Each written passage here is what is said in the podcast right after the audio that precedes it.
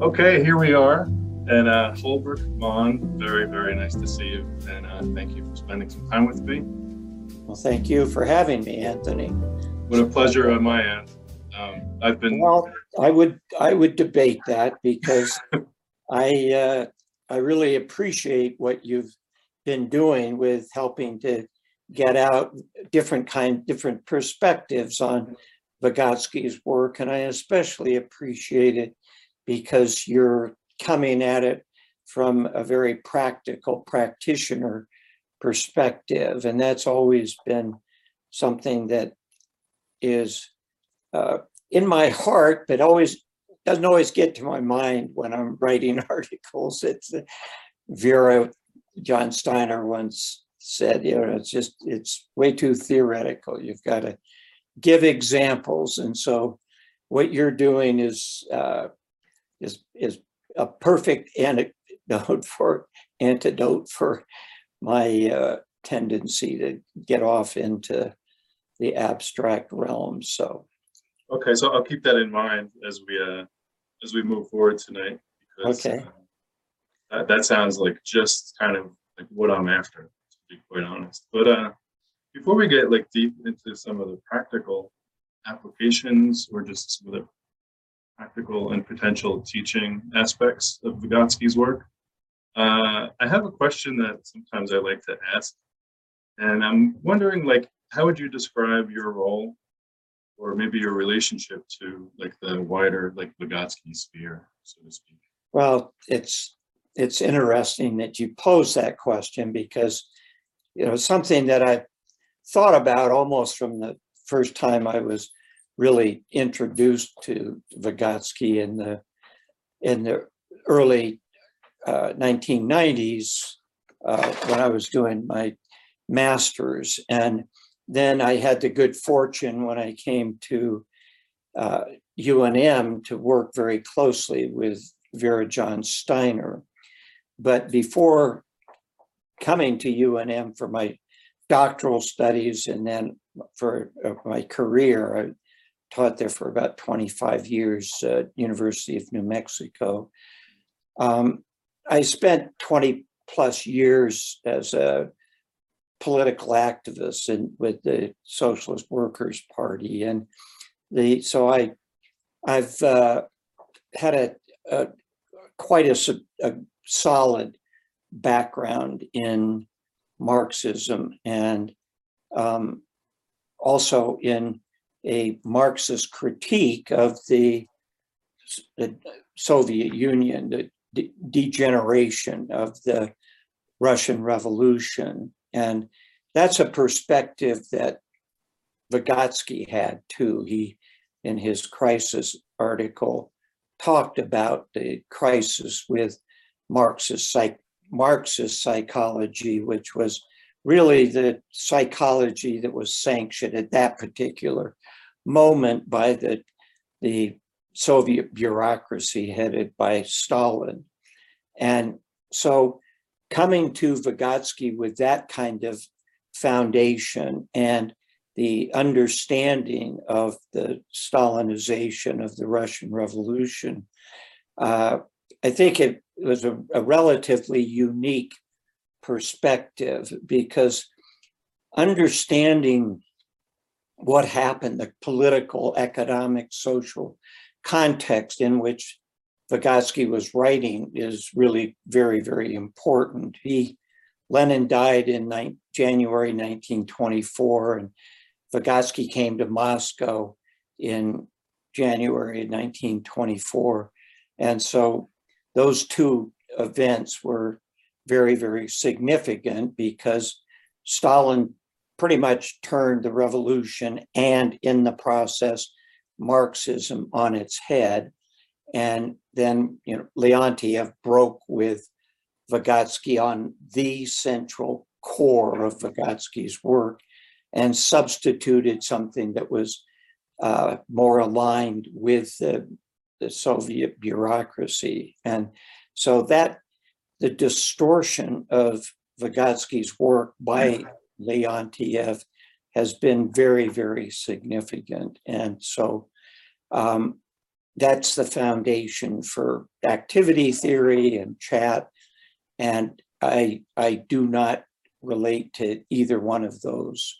Um, I, early on in my, my study of Vygotsky, I came to realize how uh, poor an understanding that uh, the interpreters were having of, had of uh, Marxist methodology and the way that Vygotsky was using that. And so I pretty much spent my time reading Vygotsky and trying as much as possible with the help of Russian students to get into the, the original Vygotsky writings. And so I, it's a long-winded way, way to say that I, I might uh, be my own little moon on which, Mm. you know, Vera and Jim Lantolf and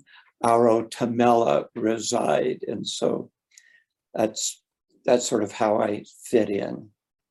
Okay, yeah, thank you. That's, that's very interesting. And uh, we, we did talk a little bit about that when we first met briefly uh, last week. Uh, But I'm, I'm, I'm very naive on these topics. Um, But I would like to ask you, like, since, since you have that particular background, uh, what would you say maybe was an advantage of coming from that position, or maybe even a disadvantage if you want? Um, Take it either way.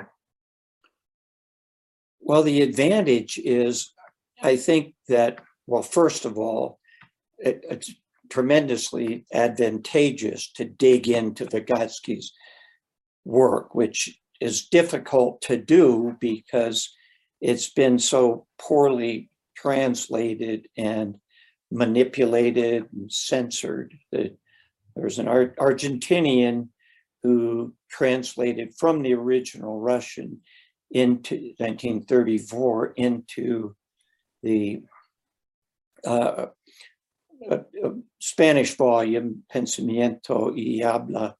And he noted that from the, the final rendition, revision, censoring that Leontiev did in a Russian edition in 1982, upon which the 1987 thinking and speech is, is based, there were over a thousand differences. Some of them were, you know, small stylistic, but a large number were theoretical and philosophical. And so it's difficult to wade through, and that's why I think it's, it's, uh, people rely a lot more on, on interpretations of Vygotsky's work and um, and not his his work as uh, in the, not, in the original, but his his actual works. So I think that that gives me a tremendous advantage. And if you don't understand the method that he's using, everything else is built on a foundation of sand. Yeah, one of the first things that I was coached with when I started this, this like recent like video project and wasn't even intended to be a project, it just sort of developed into one. But one of the first things I was coached with was like the importance of uh, dialectics and using that sort of method and like differences between like development versus learning and understanding and just terms like that that uh that was sort of like the seeds that were dropped on the ground for me to follow sort of. And eventually i realized that uh taking that approach uh i guess was one way to see this method in a way that it's not normally talked about so. I guess in, in brief, in brief like just like the importance of dialectics in the way that he approached it i guess. Well, and that's a, I think that's a central point, Anthony, and uh, the, the issue is, you know, what do you mean by dialectics? Yeah. And that gets to be, uh, that's one of those terms that everybody's heard and they use in many different kinds of meaning, with many different kinds of meanings.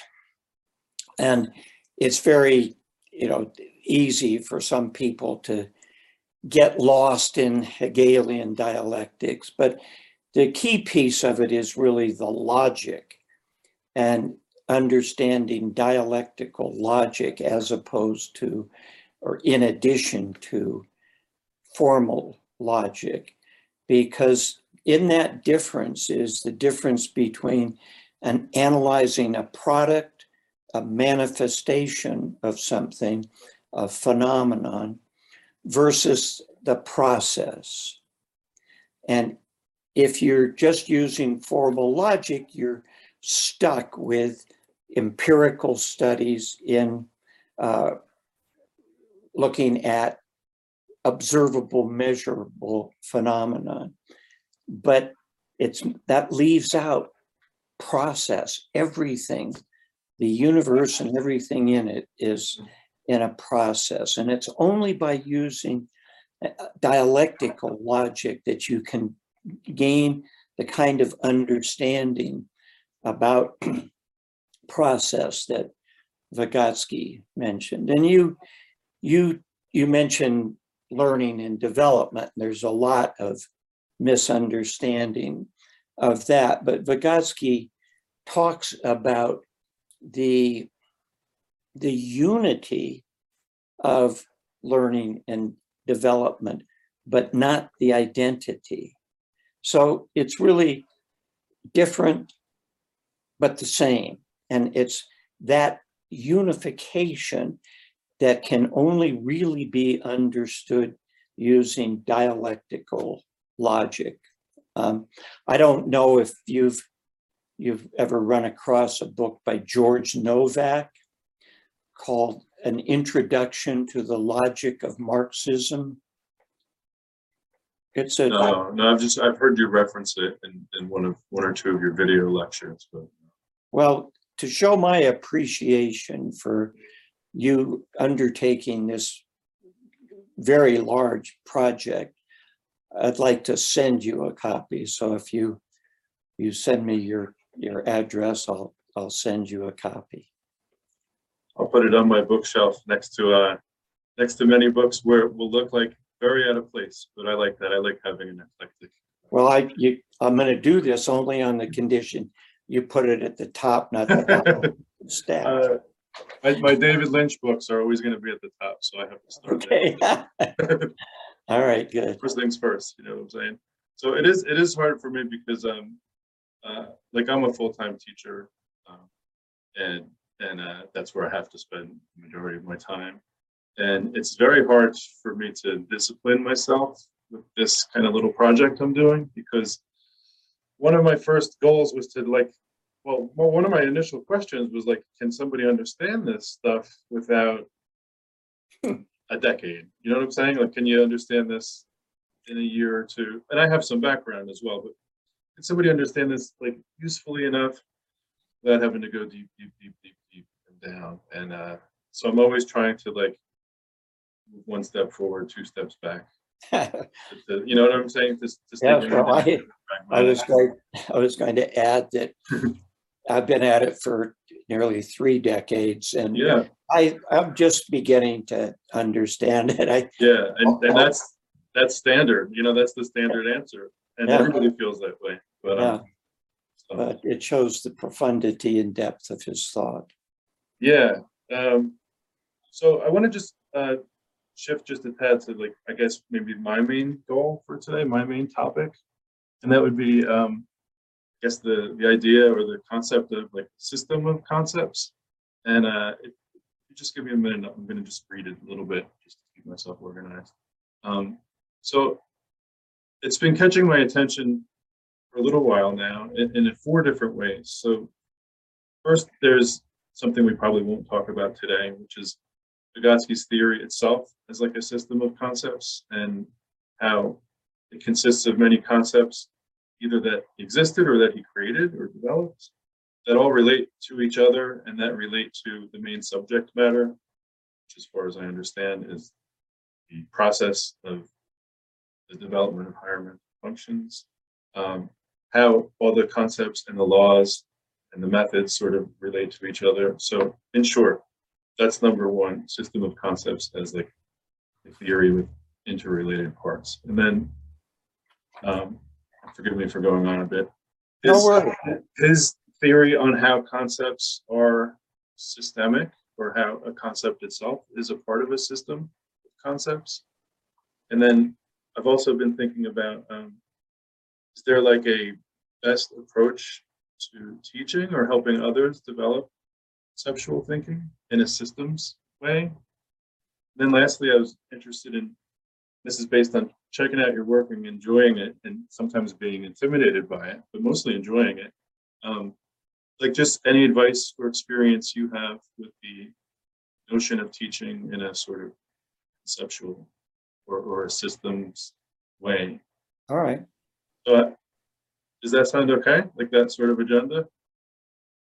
Well, considering we have four hours, I think that's wonderful.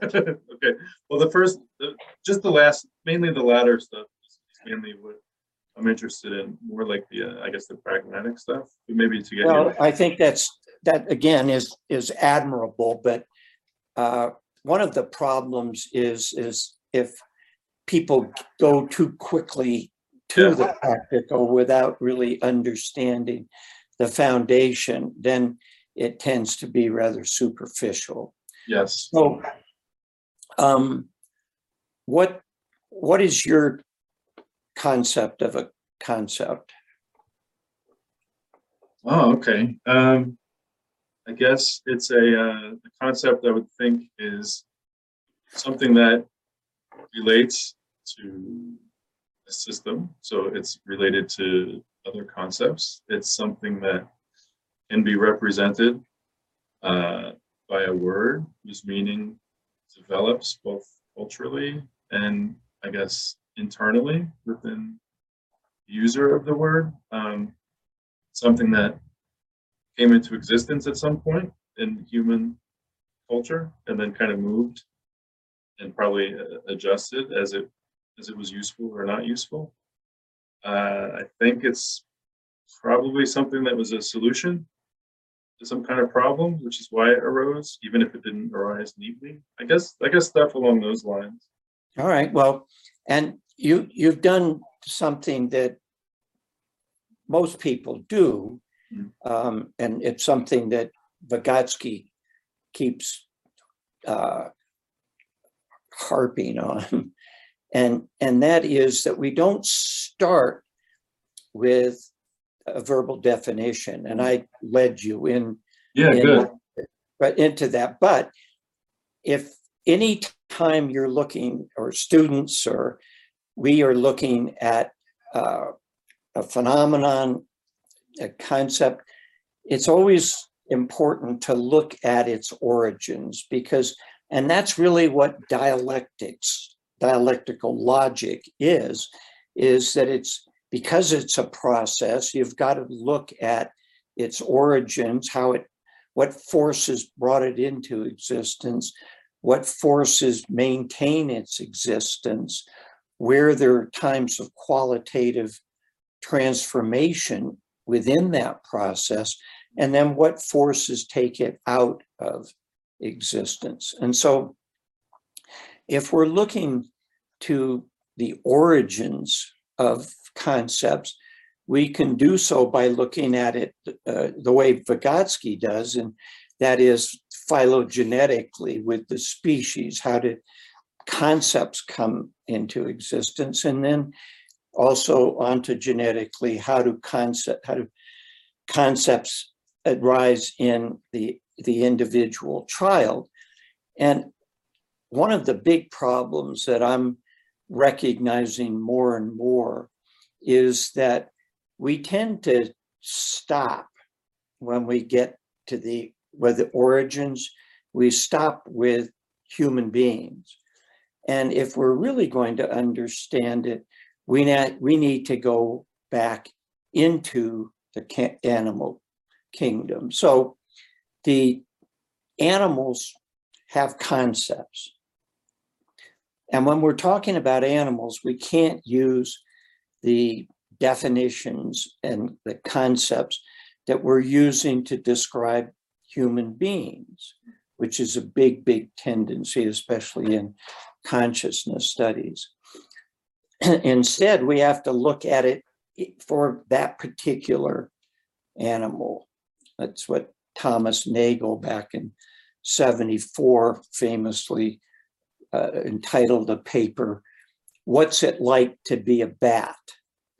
And so that's getting to the actual experience of an organism and not applying human terms to it. So if we look at the origins of a con- concept for humanity, it's built on those that conceptual structure that animals have and humans had before they took that dialectical leap that Vygotsky talks about to human consciousness.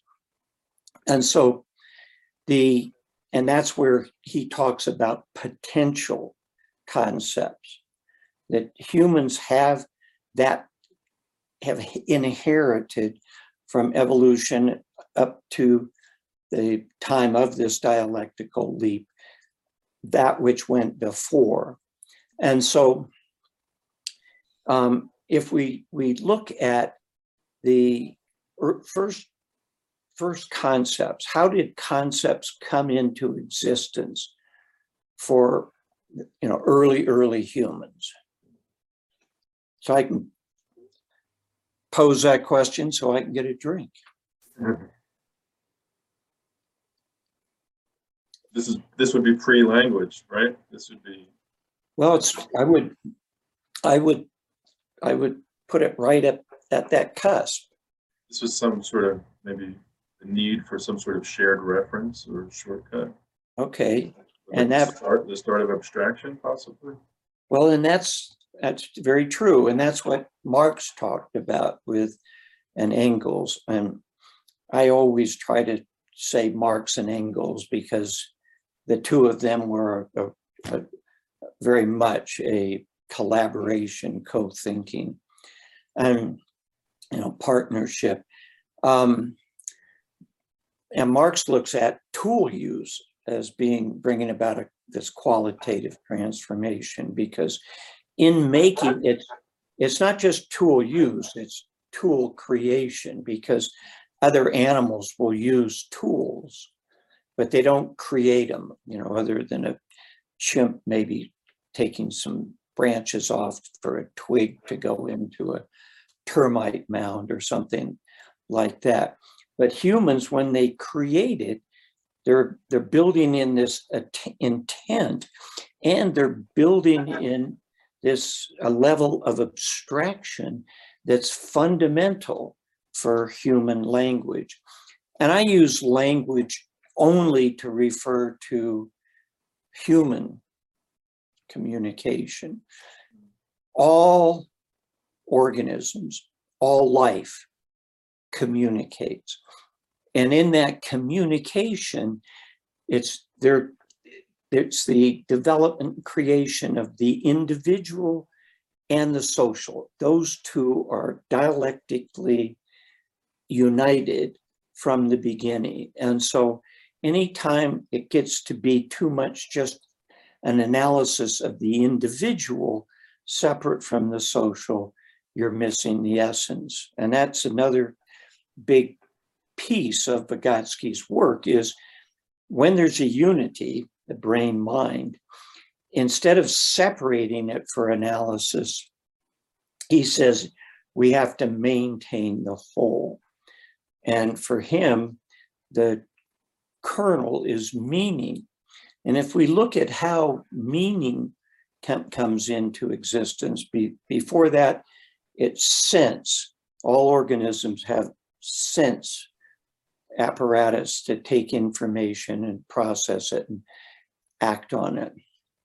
But that that meaning comes, and if we we go back to you know very early humans with rocks, let us say, creating a, a, a sharp edge, banging rocks together, that sound that's whether it's a you know, a grunt or the sound of the actual objects, that sound becomes incorporated into the whole affective experience Hmm. of that tool creation. Then that that sound over time, and this is a process when we say over time, could take you know thousands of years, but that sound, let's just say rock, that that sound then has meaning for another. And that meaning then is the key. And the sound gets abstracted from the affective experience and is used to regulate activity. So if a rock is not present, then early humans have the sound, the concept Hmm. of, and they can go look for a rock and then they can plan in the future, which is something that chimpanzees or bonobos cannot do. They will, if there's a stick and bananas, they'll knock down the bananas with the stick. But if there's no stick in their visual field, then they won't go look for one. Well, in that moment, in that extended moment of creation of meaning, there also it's also a creation of a concept because that that word rock contains the meaning and that meaning is this physical object but it's also a tool becomes a, a tool. And a fundamental jumping point and this is crucial for the way that children develop concepts is generalization. Because that that rock sound is not a only one rock it's rocks in general. And that abstract thinking process of generalization is key to human language. So right there you have meaning word or, or words generalization and then concept. And then it becomes a question of further generalizing that concept. So rock can then become weapon, can become tool, can become, you know, partake in artistic en- endeavors. And so then it's this process of building up this, what I term a conceptual neuronal network. And that's that then becomes socialized and it becomes conceptual understanding for humanity at large. And that process starts with this small little human group groupings and grows up and develops to the point that you and I can share share our concepts of concepts speaking into a piece of metal. So, so one of the things, yeah, right here. So one of the things um, was jumping out to me that's just was not at the was not at all obvious is um the this the sounds, maybe the feelings, the senses, the sensations that go with that maybe pre pre language sort of, but like that activity, I guess, is is very much part of the word that eventually will develop.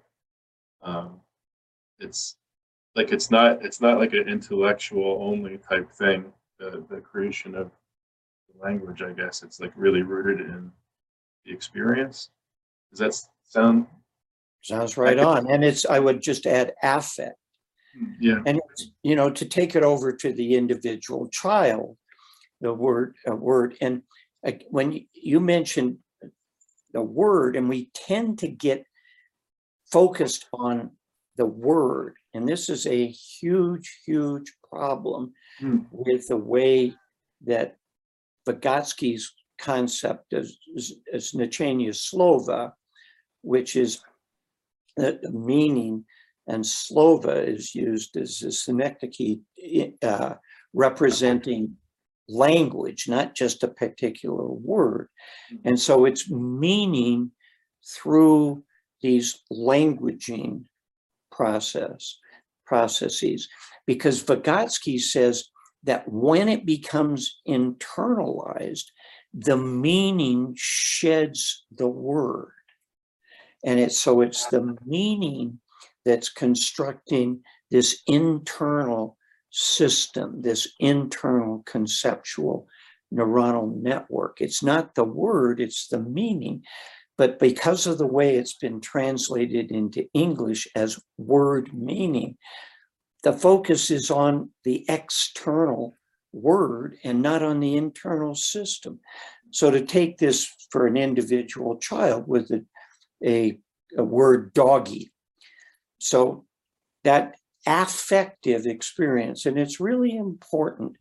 The, the notion of affect is, is lost, I think, a lot, especially in teaching, that we're, we're teaching the, the content and not the students, and the students' learning processes are very much affected by affect. So that child then, Just in real that- quick, just I'm real sorry? quick. Very sorry to interrupt you, but I, I know affect is a word that, almost everybody understands the word affect, but in this context, how, how could you define it like in a simple way? Affect. affect is the experience that all organisms, thank you for interrupting too. Yeah, so I didn't, I didn't mean to, I was trying to find a moment. No, that's fine. I think that's, that's perfect. And uh, I, I love it when people interrupt as long as they have put down the breadcrumbs to help me get back to where we were Got before. Yep. Okay. I got you So, so um, let's just go back to the one-celled bacteria. The very, you know, beginning, beginning of life. That one cell is receiving information from its environment in patterns of energy, thermal, uh, chemical, electrical energy. And that cell has to, in order to survive, has to decide, is this positive for survival or negative for su- survival? Does this feel good or does this feel bad? And that's affect.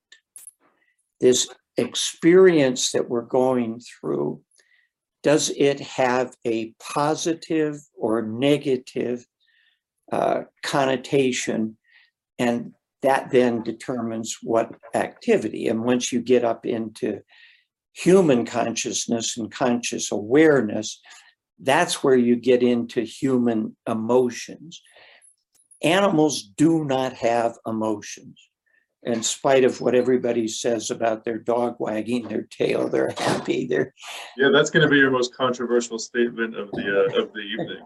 Well, the thing is, is that emotions are human constructions applying, applied to humans. And that fundamental point, if we take those concepts that are developed for humans, by humans, about humans, and try to apply, them to the dog, we are making a huge logical leap. It's fallacious. So I agree, dogs have all life has affective states. But when that dog is wagging its tail, that's a dog's affective state. And no matter how many labels we put on it, it doesn't negate the fact that it's a dog's affective state. So so let's get back to the puppy. Speaking of dogs and affect, That's right. so that that little uh, does that now first does that help clarify?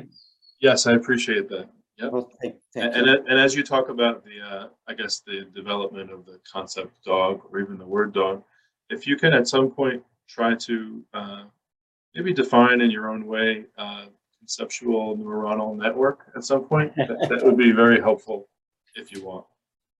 Well, we might as well do that right now.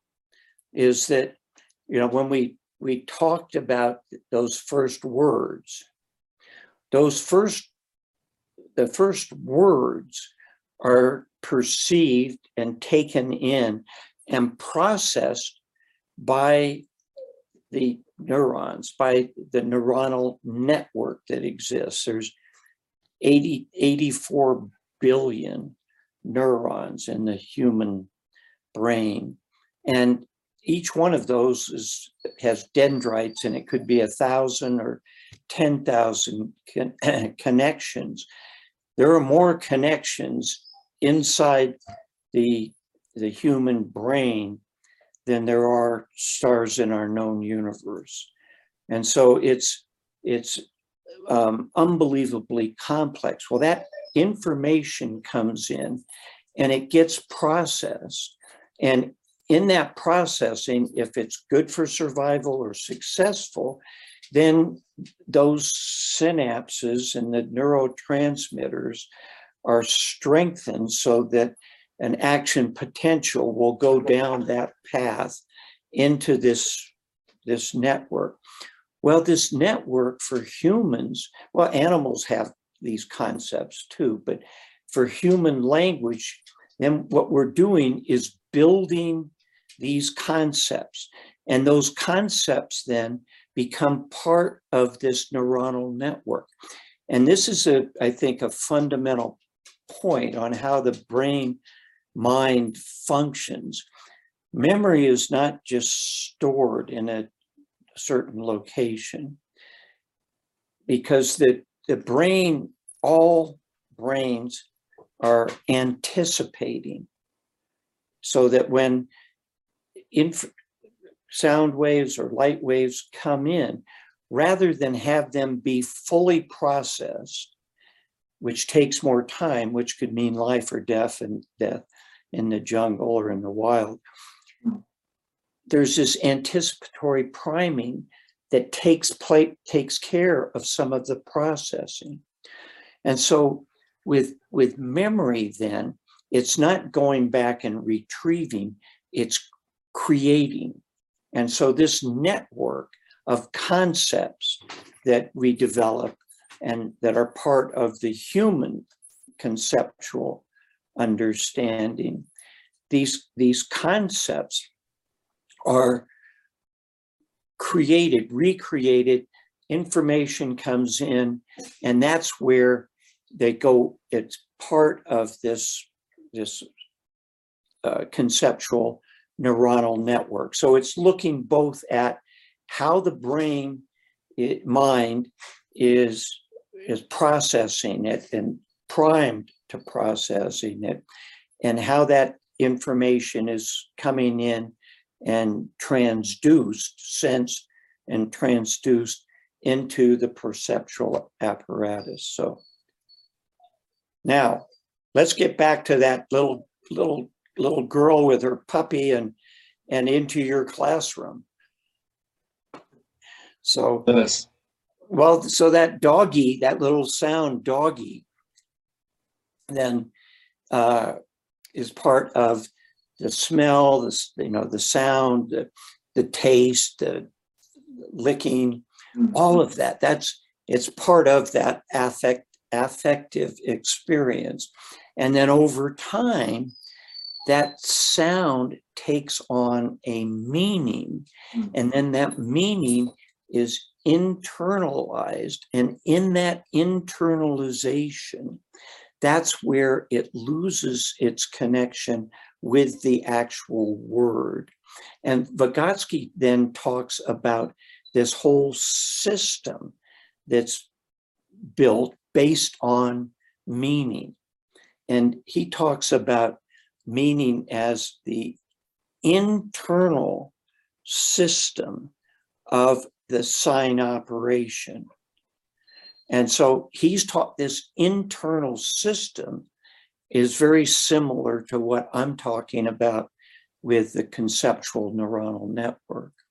And then that child generalizes it. It's not just my doggy, all doggies and those are kitties and and that, generalization takes place they're building their own concepts of how the world works and how their position in the, the world and they bring all of those concepts that uh, system to the classroom where they're introduced to academic concepts, concepts from humanity. And it's that interrelationship between the conceptual understanding that a child brings to school and its relationship to the concepts that are being presented in the classroom. And to be effective teaching, you need to understand where your students are in their conceptual understanding and how that fits into the academic concepts that you're teaching.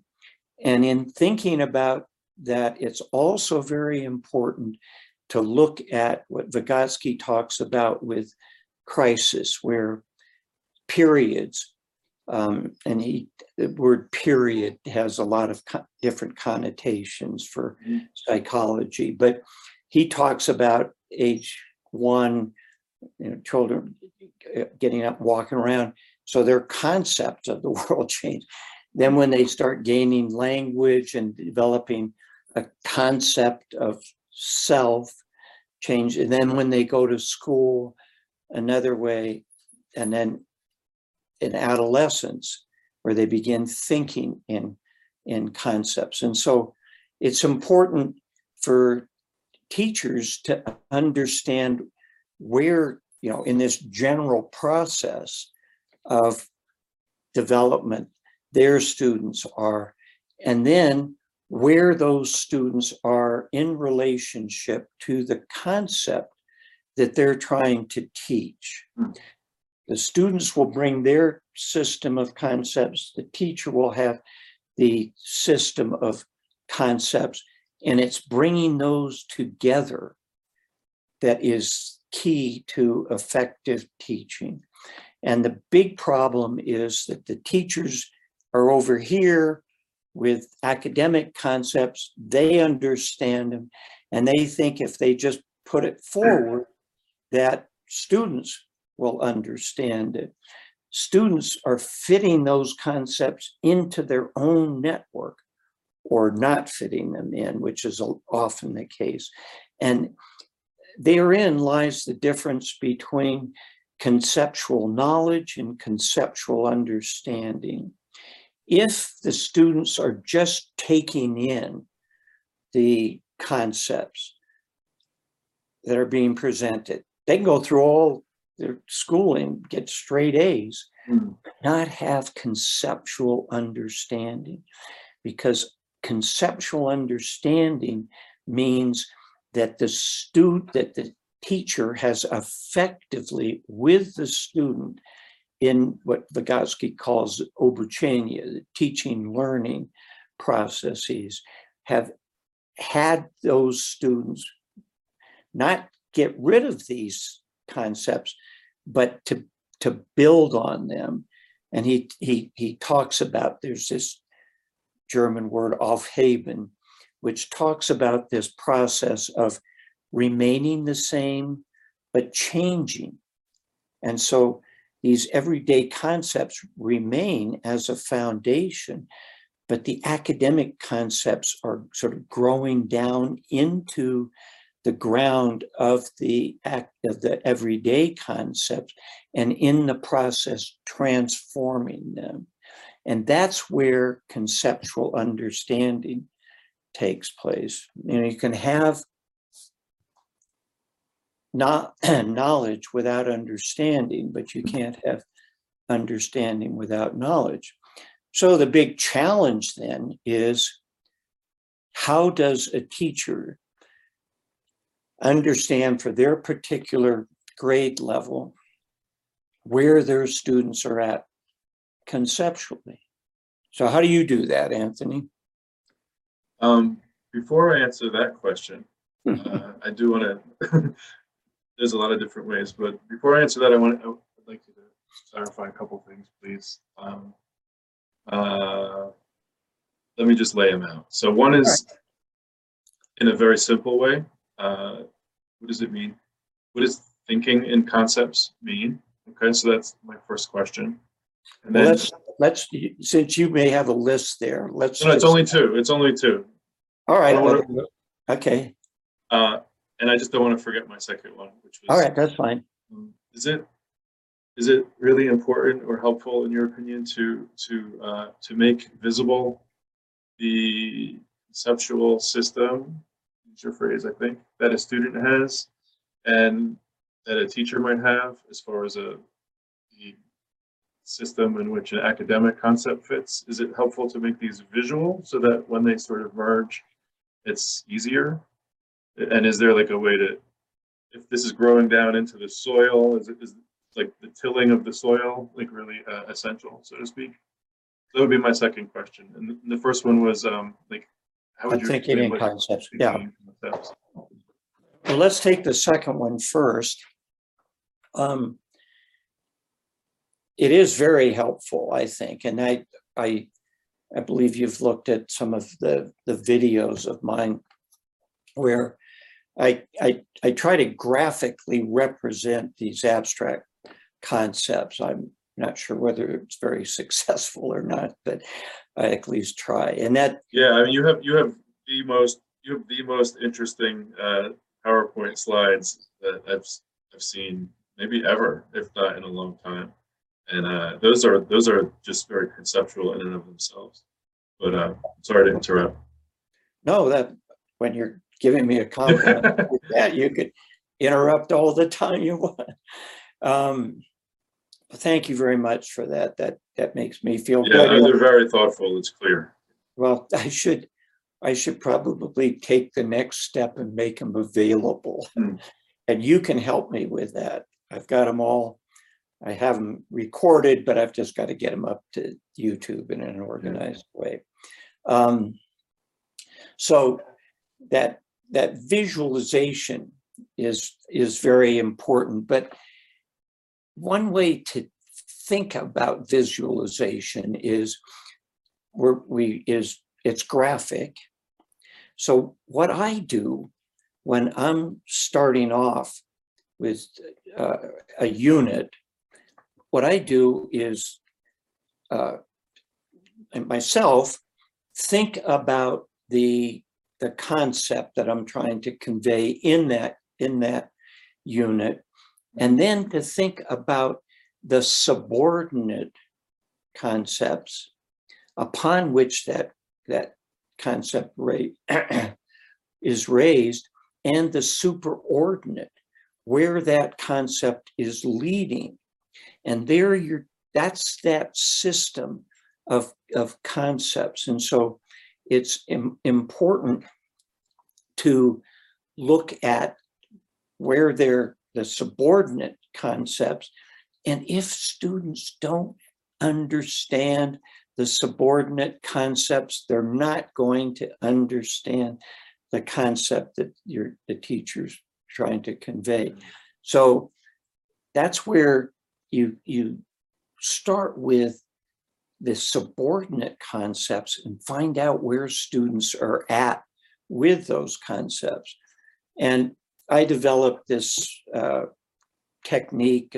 I call it a protocol because it's a whole system of techniques.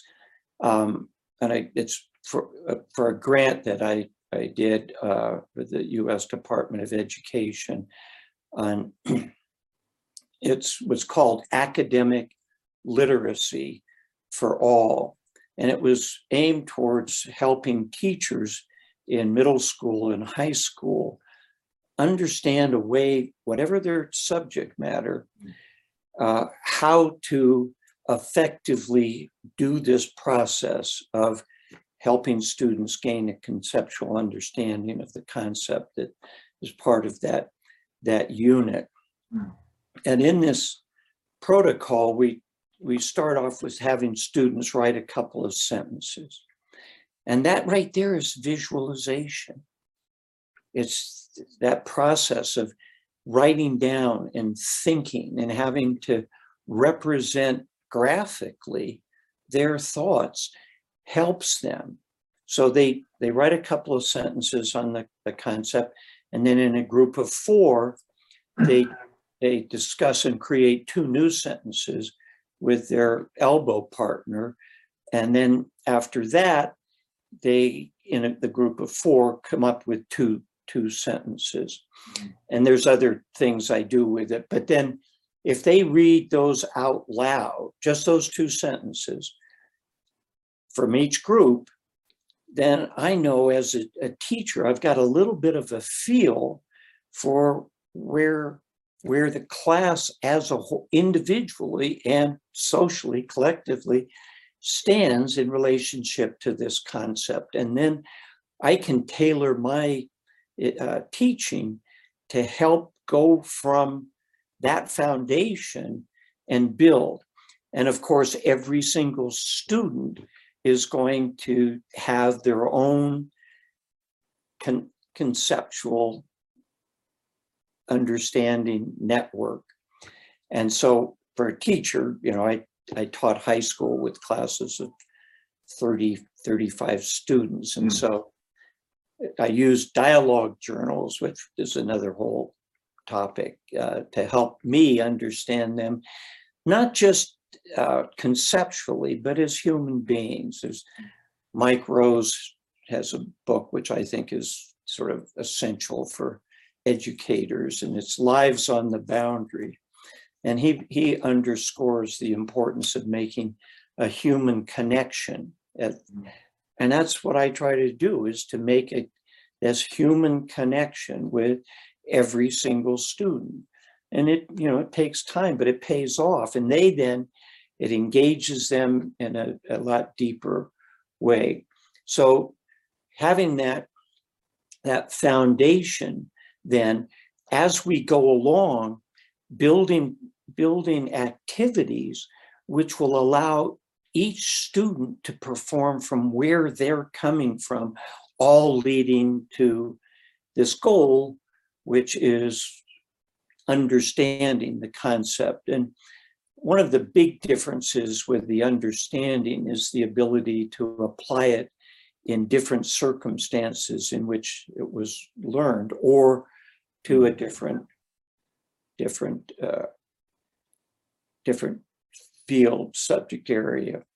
You know for example for you you're english teacher right? And so you you know the concept of genre. Yeah. well, so if I'm teaching the concept of genre for a, a prompt, what I, I would do is to have the students write two sentences on how is music organ, how do you, how is music organized? and in, in, in doing it that way, um, I don't say, how do I organize or how do you? Hmm. Because then there are two sentences. It's about I, and then when you're sharing it and creating with a partner, you you miss the we. And so, how is music organized? All students have some concept of that, and that's the key to the prompt for those two is can every student write about it? So then they write about their music and you get into classifications. and How do you determine which is hip hop and, you know, all of the different. uh, And then they get that concept of classification and grouping and categories. And those concepts then they can apply in biology or chemistry or, and just as another example, you know, we talked about this previously, just when we were, you know, informally chatting. And, you know, if you're going to start a unit on Romeo and Juliet, the prompt that that my the teachers I was working with came up with, what makes a good movie? And then, you know, you start getting into comedy and romance and tragedy and adventure and and so you start getting them thinking about those those concepts. And then when they have those concepts they can then begin to you as a teacher then tie them to their own lives and romeo and juliet. So it it then means that you're building the foundation for them to access the concepts that are in a language which will be very difficult for them to penetrate. Hmm. So those are those are things that then get into the concept of systems of, of, of concept. And then when you you you asked about adolescence, the a, a good good way to think what's the way Vygotsky thinks about it. So is the the difference between mathematics and algebra. The with mathematics, there's you're looking at the relationship between an object and a symbol. You know, five. Mm-hmm. And with algebra, you're looking at the relationship between two symbols, two abstract symbols. And it's the ability to hold one concept in mind and be able to manipulate it and use it with a second concept. And that's the essence of, of thinking in concepts. And Vygotsky points out that this is not something that that just follows in the you know regular developmental path. And I think this, uh, you know, one of your things you mentioned early on was relationship between development and and learning.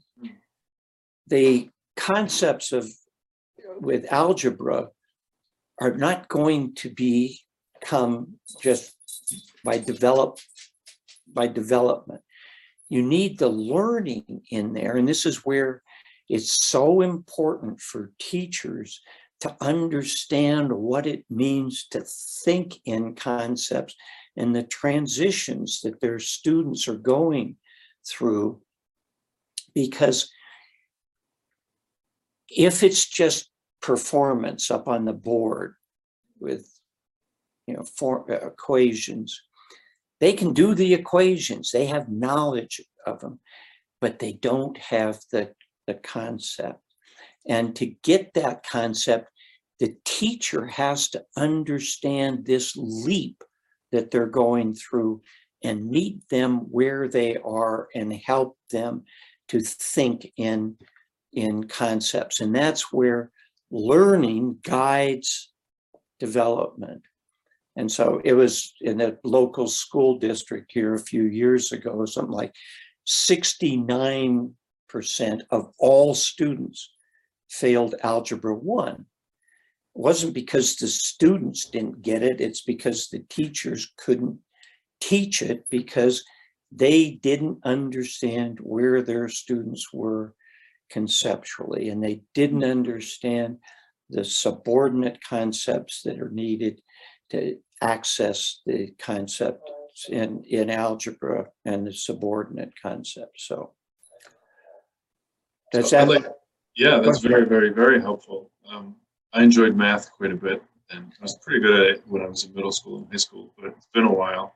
Is there, is algebra a topic that you're comfortable ripping on for a little bit, just to, just to be, uh, well, be, I, many teachers are not thinking in these terms, or at least using this language where, um, you know, we have things that we're trying to accomplish in our lessons. And we're not always thinking of, uh, even just thinking in concepts and consciously helping students to make such leaps and thinking about, you know, you know, we think about groundwork, you know, like setting the groundwork and trying to help them walk up the steps, so to speak. But uh, we're not we're not always saying here's the topic or the subject matter of the day or even of the unit.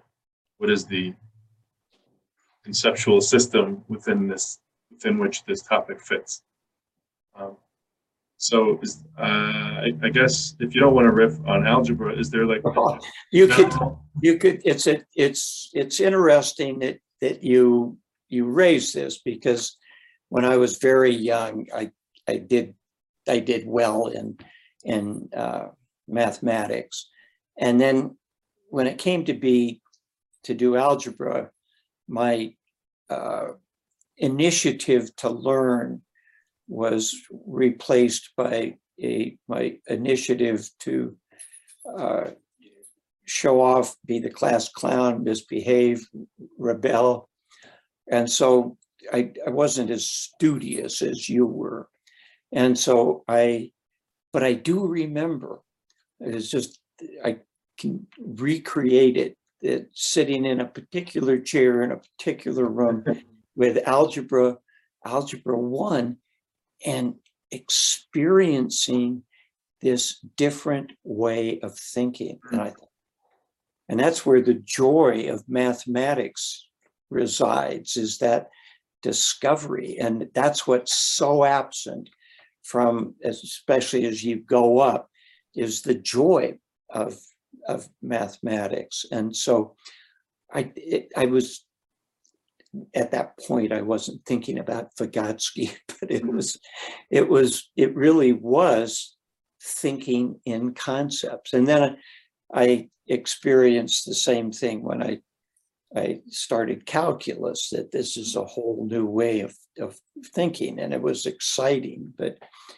it entailed entailed a lot of some work and I, I wasn't too much into work in those days. So I, I, I don't have, I am not very conversant in algebra, but was there a, a particular point that you were hoping to make or? yeah, I, you say something like, uh, you know, the ability to transfer uh, your understanding in different contexts is a demonstration of thinking and concepts.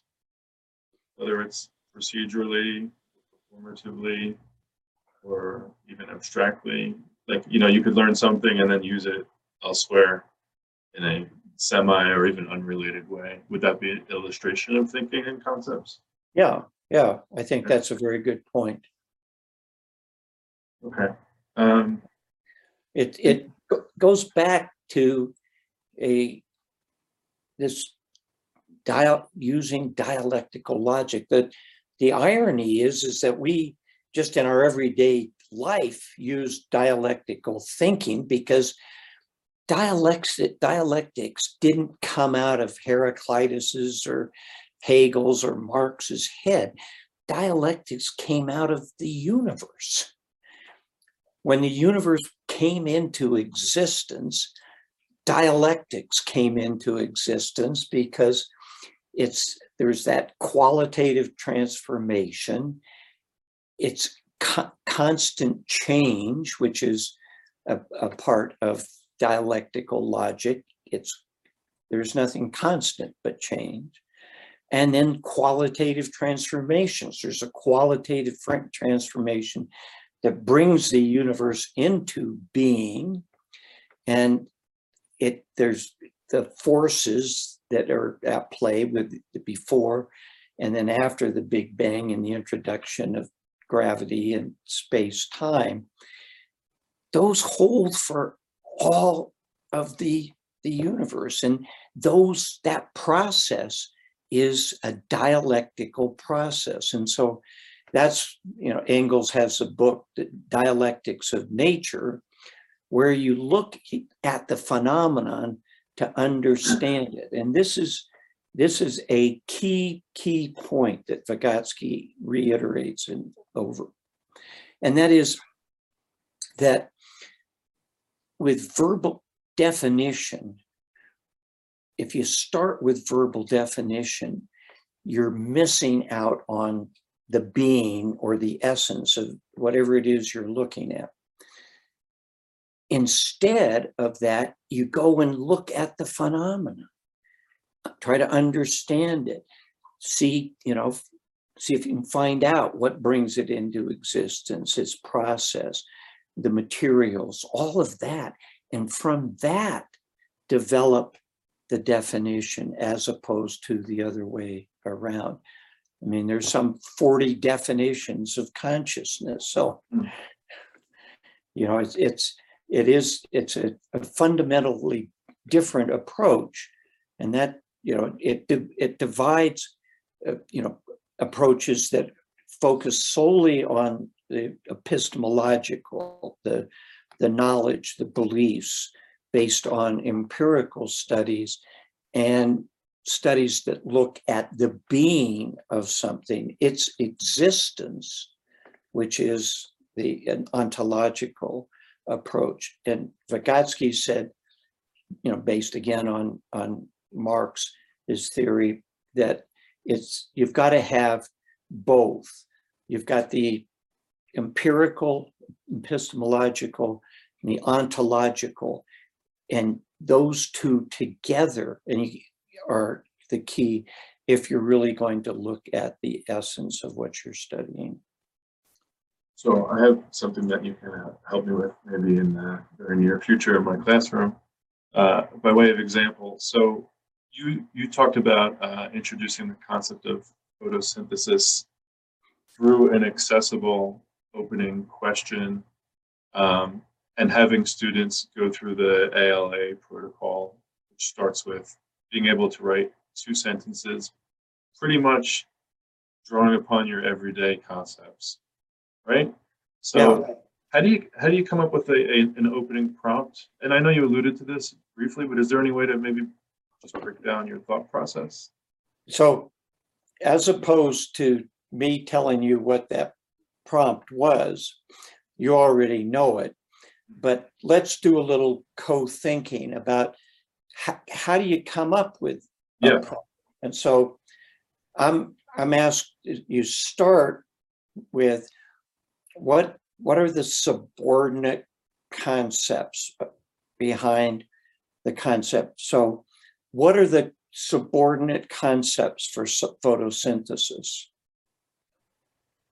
Um, uh, I don't know. Uh, the fact that life draws upon other elements of life, like some sort of uh, like plants draw upon the light, Ah, nourish themselves. okay, okay.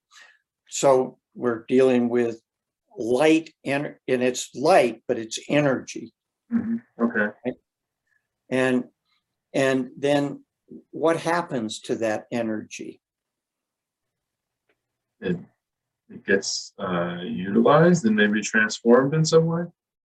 It's got to be with, this is, this concept of transduction is one that's a uh, extremely important and one that is rarely talked about. So a plant will sense the light waves. Then the light waves don't go right in any more than the light waves go into our brain. Hmm. They're transduced. They're transduced into the kind of energy that the organism is using to survive. So that there's this process of energy coming in, it's sensed, and then it's transduced. And that transduction is where the unity of, for humans, where the unity of the brain mind exists, because it's that transduction is taking from the sensation and then changing it into the whatever, however, the perceptive apparatus of that organism functions. So the light energy comes into, it's sensed by the plant, transduced into chemical energy. And that chemical energy, that process of transducing the light energy into chemical energy is that photosynthesis. Mm. So then you're, you're dealing with the concepts of, of transduction, of light energy, of chemical energy. And those processes hold for all life. And, and so then, So those are not just plant related no, it's every- processes. Yeah. everything. That, So would that be, s- would that make them superordinate or would that make them subordinate? well, what do you think? Super? Well, those are, those are the, th- those are the concepts that students have to have. Hmm. Light energy, transduction, and chemical energy are the concepts that they need to access photosynthesis. And then if you look up at this, the, the concept superordinates, Hmm. you know, and you get into the chlorophyll, and the whole way that the plant grows, survives.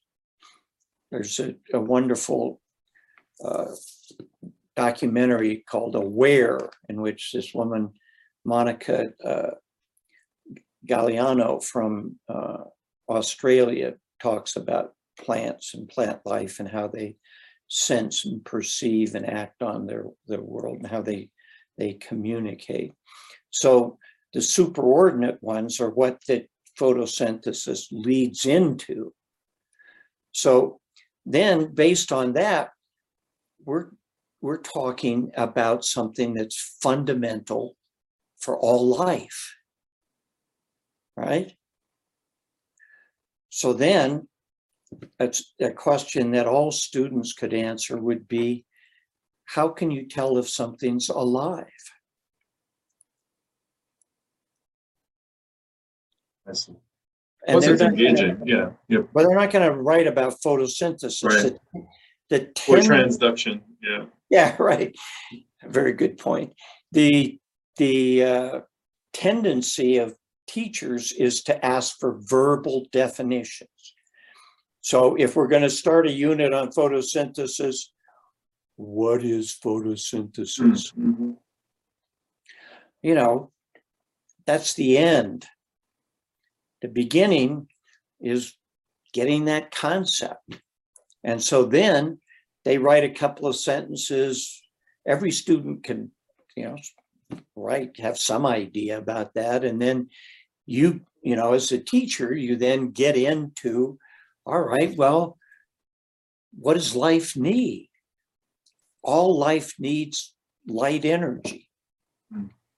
That's the, you know, the, so without that, there is no life. And then all life in, is involved with chemical energy and electrical en- energy. And so when they then start thinking about life and how life starts and all of that, you know, you get down into the cyanobacteria and things, and there's some wonderful, wonderful slides on, I don't know, on uh, cyanobacteria that are just absolutely incredible.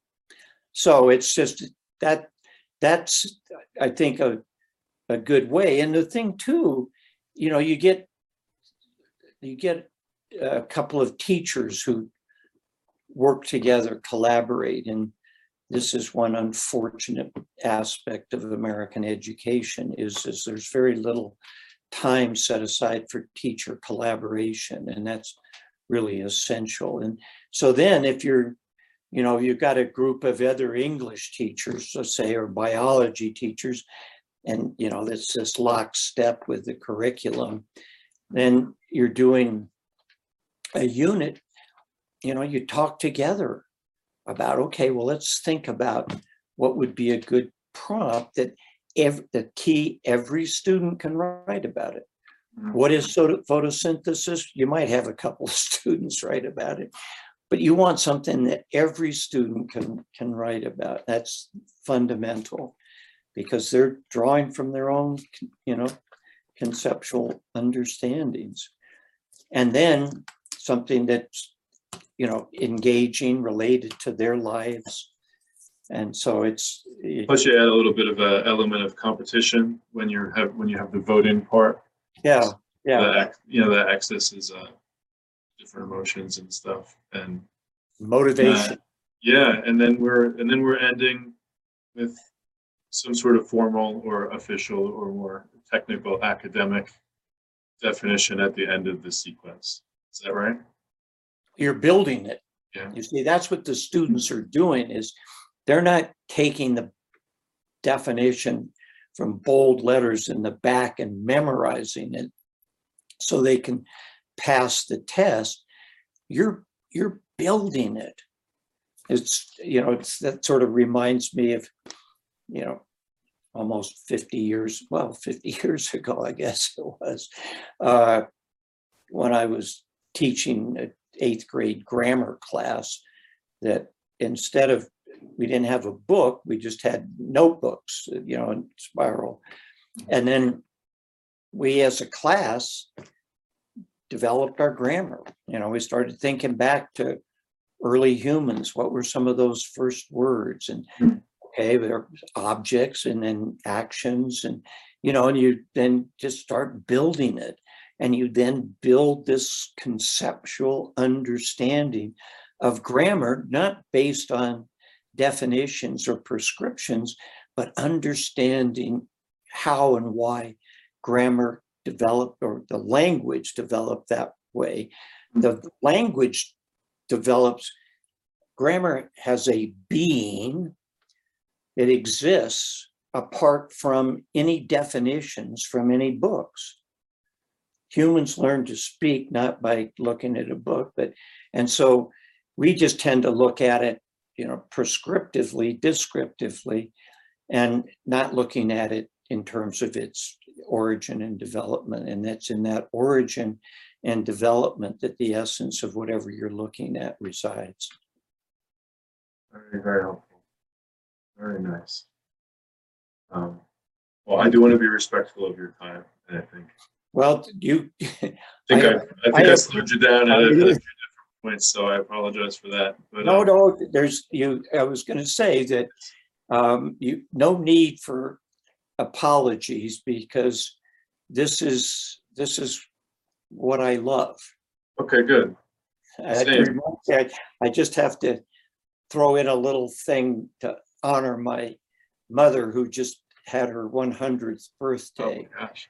But she, for fifty years, she volunteered at an elementary school and went there and read with uh, kindergartners and first grade students. And uh, for her service, she was awarded this statewide award that goes to the Colorado, the person, non-educator who has made the biggest contribution to, in the state of Colorado to education. She got it and she got up and said, well, I guess I'll, uh, I've been doing it for, you know, this many years and, and I love it.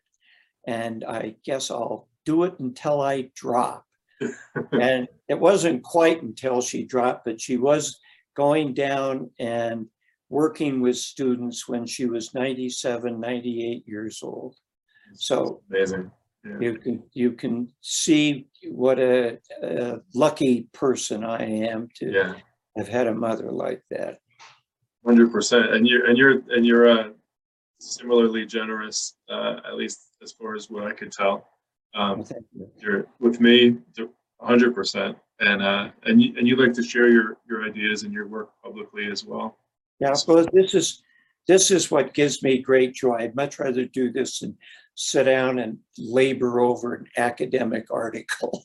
Sounds good. Um, maybe we could do it again sometime. That might Well, I think, I think that's a must. Okay, good, because they were just scratching the surface here. I think. Yeah, I've got thirty years worth for you. Yeah. All right. Yeah, I'll take what I can get. so I really appreciate it.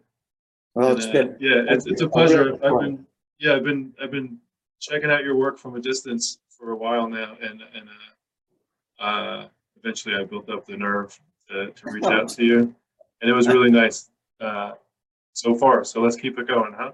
Yeah, well, I, I, as, uh, I thank you for your, the, the com, compliments and I, I want to return them because I'm, as I said at the beginning, I am extremely impressed with the time and effort that you're putting into something that I think is extremely worthwhile and you're doing it from the perspective of how can this be made useful for all teachers in the, in the classroom. So thank you for what you're doing. Yeah, thanks. So uh, I'll talk to you soon, and I appreciate it. Yep. All right, All Hopper, take it Thank easy. you. Bye-bye. Bye bye.